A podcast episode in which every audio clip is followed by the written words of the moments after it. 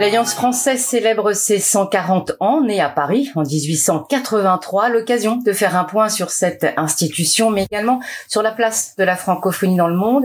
Et qui mieux que le président de la Fondation des Alliances, également président de TV5 Monde, Yves Bigot, pour en parler avec nous. Yves Bigot, bonjour. Euh, bonjour Katia. Quel regard justement portez-vous sur la Fondation des Alliances, l'année de ses 140 ans? Bah, écoutez, euh, déjà le fait qu'elle existe depuis 140 ans, hein, c'est assez remarquable. En fait, c'est pas la fondation qui est euh, remarquable, ce sont les alliances françaises. Elles sont 840 euh, dans 140 pays sur la planète. Ce sont des associations de droit local à chaque fois. C'est-à-dire que, ce qui est remarquable, c'est que ce sont des personnes partout sur la planète qui s'intéressent à la fois à la langue française, à la culture française, à la francophonie, au-delà de ça, et qui décident donc de monter des alliances qui ont une double mission. Il y a évidemment la mission euh, d'enseignement de la langue française et puis une mission culturelle qui est d'échange culturel avec la France, avec la francophonie et puis avec euh, les, euh, les cultures locales le fait que ce système, qui n'est pas vraiment une ONG, mais qui peut être assimilable à une ONG comme la Croix-Rouge, qui n'est pas non plus vraiment une ONG, voilà, c'est très intéressant et c'est remarquable parce que ça veut dire que c'est de l'adhésion, c'est du désir de France, c'est du désir de Français qui est exprimé par euh, des Équadoriens, par des Chinois, par des Indiens, par euh, des Allemands, par des Catalans, partout sur la planète, par des, des Marocains, des Tunisiens. Donc c'est c'est ça qui est euh, vraiment, euh, pour moi, à la fois bluffant, mais surtout extrêmement moderne. Parce que si vous voulez, aujourd'hui, tout le monde se plaint de la verticalité et tout le monde veut chercher de l'horizontalité, ce que les Américains appellent les, mouvements grassroots, hein. c'est-à-dire qui, qui poussent tout seuls. En fait, or c'est exactement ça. Les alliances françaises et il n'y a pas beaucoup de modèles qui euh, fonctionnent comme ça. Et ça, c'est la vraie modernité à l'heure de, voilà, à l'heure d'Internet, à l'heure des réseaux sociaux, etc. Ben, les alliances françaises sont plus pertinentes que jamais. Alors, on a plusieurs événements effectivement qui sont prévus. Il y a eu un documentaire coproduit par euh, TV5 Monde euh, avec le, ministère euh, de l'Europe et des Affaires étrangères, et puis la Fondation des Alliances françaises. Donc là, vous aviez la, la double casquette. On a parlé d'un livre également avec Eric Orsena et un photographe brésilien. Est-ce que vous pouvez nous en dire plus? Oui, bah Sébastien Salgado, hein, un des plus grands euh, photographes des, des 50 dernières années, hein.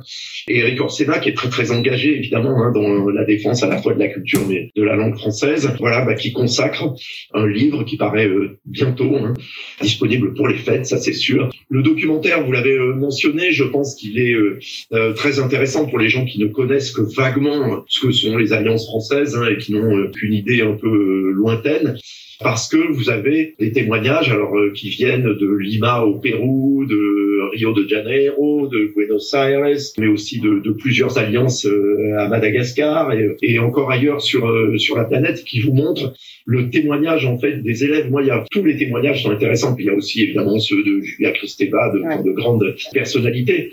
Par ailleurs, je pense le, le plus parlant, je crois que c'était à Buenos Aires, d'une personne qui travaille aujourd'hui à l'Alliance française hein, et qui euh, travaille sur l'enseignement euh, du français dans cette alliance, mais qui dit qu'il était arrivé comme homme de ménage dans euh, cette alliance ah et que en entendant parler français, ben, qu'il a voulu apprendre le français et qu'il est lui-même devenu enseignant. Donc ça, c'est assez remarquable, mais je pense que ça exprime bien la réalité du travail formidable que font les alliances. Et je pense que c'est intéressant. Il y a aussi l'alliance de Pondichéry qui figure dans ce documentaire, hein, parce que y a beaucoup, beaucoup d'alliances françaises euh, en Inde. Mais c'est un réseau qui est, euh, je veux dire, à la fois spontané, en même temps solidaire, et le rôle de la fondation, bien sûr, ben, c'est d'activer ce réseau, c'est de faire en sorte que les expériences de chacun puissent être partagées avec euh, les autres. Et vous imaginez comme ça a pu être important quand il a fallu en urgence pendant le confinement planétaire faire la bascule vers de l'enseignement numérique et donc, les grosses alliances, hein, les alliances riches, hein, comme celle de New York ou euh, de Chicago, bah, peuvent partager leur expérience avec des petites alliances dans les Caraïbes, par exemple, qui n'ont que 25 élèves. Ouais.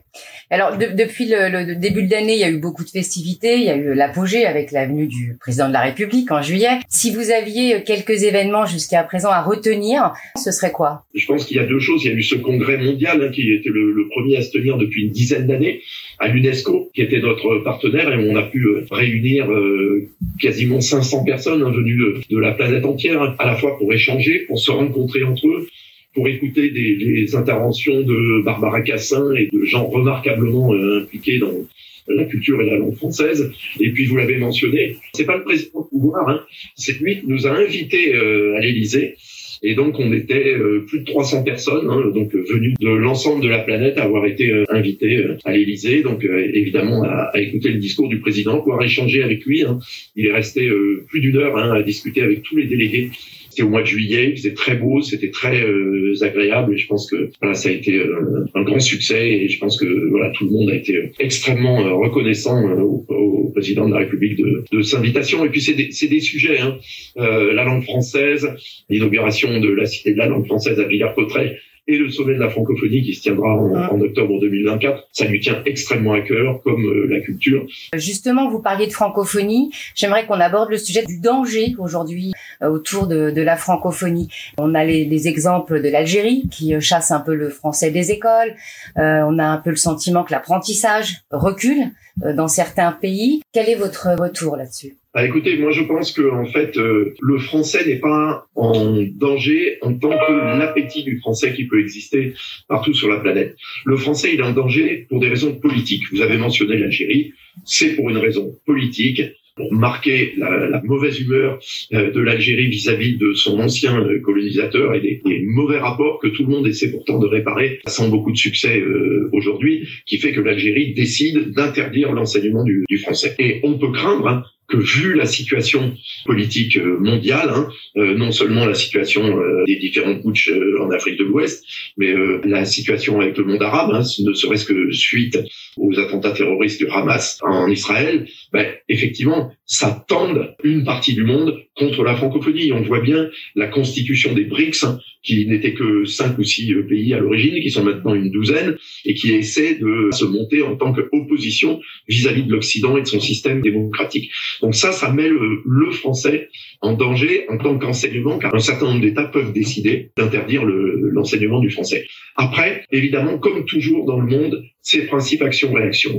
Donc, en Algérie, par exemple, le français, c'est la langue de l'opposition. Il y a beaucoup de gens qui parlent le français, qui enseignent le français un peu en douce, puisque ça devient euh, illégal, mais parce que c'est la langue de l'opposition. Et dans des pays comme le Niger, le Mali, le Burkina, la France n'est plus la bienvenue. Je dis la France et non pas les Français, eh bien, c'est des pays qui entendent garder le français parce que c'est la langue grâce à laquelle ils sont liés au monde entier. C'est évidemment pas le bambara qui va leur permettre de parler à l'ensemble de la planète. Le français va le faire. Alors bien sûr, il y a le danger de l'anglais. Pourquoi? Parce que c'est via la technologie, via la culture, via tout ça, c'est la langue universelle du moment. Et puis surtout, c'est très facile de mal parler anglais et d'être compris. Ça ne veut pas dire qu'on est capable de parler de King's English, mais en revanche, personne ne vous reproche de mal parler anglais, alors que si vous parlez mal français, on va vous le reprocher. Ouais, absolument. C'est la différence entre les deux langues, mais ça correspond à la différence, je pense, entre le Commonwealth et l'Organisation internationale de la francophonie. Les enjeux sont pas les mêmes. La francophonie, c'est de la culture, le Commonwealth, c'est que de l'économie. C'est les différences culturelles, mais en revanche, le français progresse aussi dans beaucoup de pays. Le français progresse aux États-Unis, parce qu'aux États-Unis, c'est la langue chic. À capacité égale, vous allez obtenir un top job, mais parce qu'en plus, vous parlez français. Le français se développe de manière formidable en Chine. Alors, pour des visées euh, économiques, hein, parce que les Chinois euh, s'installent en Afrique de plus en plus, qui veulent exporter une partie de leur population en Afrique, puisque là, il y a de la place et il y a un développement euh, économique extrêmement prometteur. Et donc, les Chinois enseignent, et de manière remarquable, le français à tour de bras. Donc vous voyez, là où le français est menacé et là où il recule, ben, il y a d'autres endroits où il avance et où il progresse de manière générale, et c'est d'ailleurs ce que toutes les études qui sont menées par l'Organisation internationale de la francophonie démontrent, la démographie africaine, de toute façon, va porter le français vers son euh, développement. Simplement, évidemment, il va se créoliser en cours de route c'est obligatoire. On le voit notamment en Côte d'Ivoire, hein. mm. par exemple, où les Ivoiriens ont inventé une langue à partir du français, mais mélangée avec du baoulé, avec les, les langues locales. Mais le créole, ce créole-là, hein, le créole du français, ça reste du français. Alors après, il y a beaucoup de gens à qui ça fait peur, il y a beaucoup de gens que ça inquiète parce que vous comprenez, le français est euh, bâtardisé, vous vous rendez compte. Moi, je vais vous dire ce que je pense. Aujourd'hui, ce qui peut menacer le français, c'est si on continue de vouloir le complexifier, notamment avec l'écriture inclusive. Ça, c'est absolument dramatique. je sais que ça part d'un bon sentiment, hein, mais on est une langue latine. Donc on vit avec ce handicap d'avoir genré notre langue. C'est un des gros avantages de l'anglais. L'anglais n'est pas genré. Mm. Les langues latines le sont. Alors déjà, c'est compliqué de savoir est-ce que un mot est au féminin ou au masculin. Et est-ce qu'on accorde au féminin ou au masculin? Déjà, il faut savoir est-ce qu'on accorde au pluriel. vous voyez, c'est compliqué le français. Mais si en plus, on veut ajouter du yel, du toust, du etc., comment voulez-vous que des gens qui sont des apprenants de français, qui soient chinois ou qui soient congolais, allez leur complexifier, en plus avec des concepts qu'ils ne comprennent pas ça, ça peut être un danger mm. si il se trouvait que ça devenait, alors je sais que la plupart des académiciens sont contre, hein, mais si ça devait s'officialiser un jour, ça, ça serait un handicap pour euh, le développement du français et même son maintien sur la planète. Mm. Alors aujourd'hui, on est sur la francophonie, donc il y a effectivement le l'apprentissage de la langue, le travail fait par la Fondation des Alliances euh, implantée euh, dans le monde entier qui est remarquable. Et puis parallèlement à ça, on a le développement TV5 Monde qui est aujourd'hui un peu l'avant-garde euh, francophone.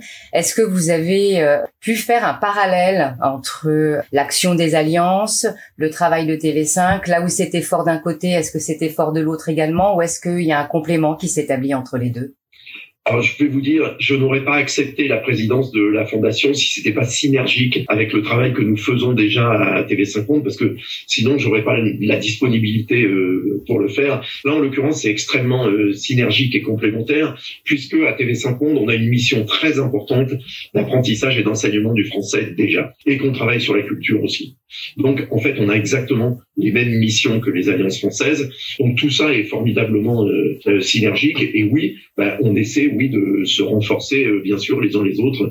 On a les mêmes missions, même voilà, si nos, euh, après, c'est simplement la manière dont, dont fonctionnent nos entreprises qui est pas du tout la même.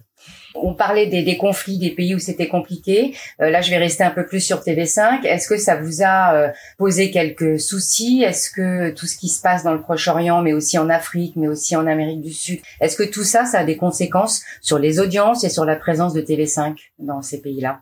Alors pour l'instant, non, pas sur les audiences. Nous, nous sommes toujours diffusés au Mali, au Burkina Faso, au Niger. On est partout, vous savez, on est en Chine. Nous, on est absolument partout. Pourquoi nous et pourquoi pas France 24 ou RFI Il y a plusieurs raisons à ça. D'abord, nous, on ne représente pas que la France. Nous sommes multilatéraux. On représente six États. Et on est aussi l'opérateur audiovisuel de l'Organisation internationale de la francophonie, dont ces États que j'ai mentionnés sont membres. 88 euh, au total. Et par ailleurs, parce que nous, on ne fait pas que de l'information. Alors RFI non plus hein, ne fait pas que de l'information. Mais on est un investisseur local. Et en ce moment, au Burkina, on est en train de lancer une très grosse série euh, télévisée. Et donc, non seulement sur place, on crée de l'emploi, on assure la formation des euh, personnels à travers la production de films de cinéma, on produit des séries télévisées, on produit des documentaires, on produit de l'animation, on produit des magazines, hein, par exemple à Dakar ou, euh, ou à Abidjan. On crée de l'emploi, on crée de la formation, on crée de la culture, et en plus on est le diffuseur mondial des œuvres de ces différents pays. Donc, si vous voulez, on est on est impliqué nous dans le tissu à la fois économique et culturel euh, de l'ensemble de, de, ces pays. Ça ne veut pas dire qu'il n'y a pas des difficultés. Hein. Je vous cache pas que j'ai passé une partie du mois d'août au téléphone avec euh, l'Élysée, avec le Quai d'Orsay sur euh, la question au Niger, qu'on a été les derniers à avoir notre correspondante euh, Anne-Fleur Lesplot qui continuait à travailler à Niamey, qu'on a dû malgré tout l'exfiltrer avec la DGSE à un moment où ça commençait à, à chauffer et à le remplacer par notre correspondant à Bamako, qui lui étant un Malien, voilà, était plus facilement accepté par par les putschistes. C'est compliqué. En tous les cas, nous à TV5 Monde, on est encore présents et à ce jour, nos audiences continuent de progresser partout dans le monde et continuent de progresser en Afrique. Alors, c'est pas une garantie. Ça ne veut pas dire que l'année prochaine, ça sera pas euh, compliqué, qu'on ne perdra pas peut-être des euh, téléspectateurs euh, au Niger, au Mali ou, ailleurs. Tout ça est fragile, mais nous, on a cette particularité, si vous voulez, d'être un acteur économique et un acteur culturel, qui fait qu'on ne nous regarde pas comme une simple chaîne de télévision. On va terminer juste avec une question. Qu'est-ce que vous souhaitez aujourd'hui à, la Fondation des Alliances pour ses 140 ans? Écoutez, c'est un modèle qui est miraculeux qui est d'une modernité euh, incroyable. Donc, euh, ce que j'espère, c'est qu'on se retrouvera et qu'on sera aussi heureux de fêter les, 150 ans euh, dans 10 ans, parce que 10 ans, dans le monde d'aujourd'hui, c'est une éternité. Très bien. Merci beaucoup, Yves Bigot. Merci à vous, Katia. Au revoir.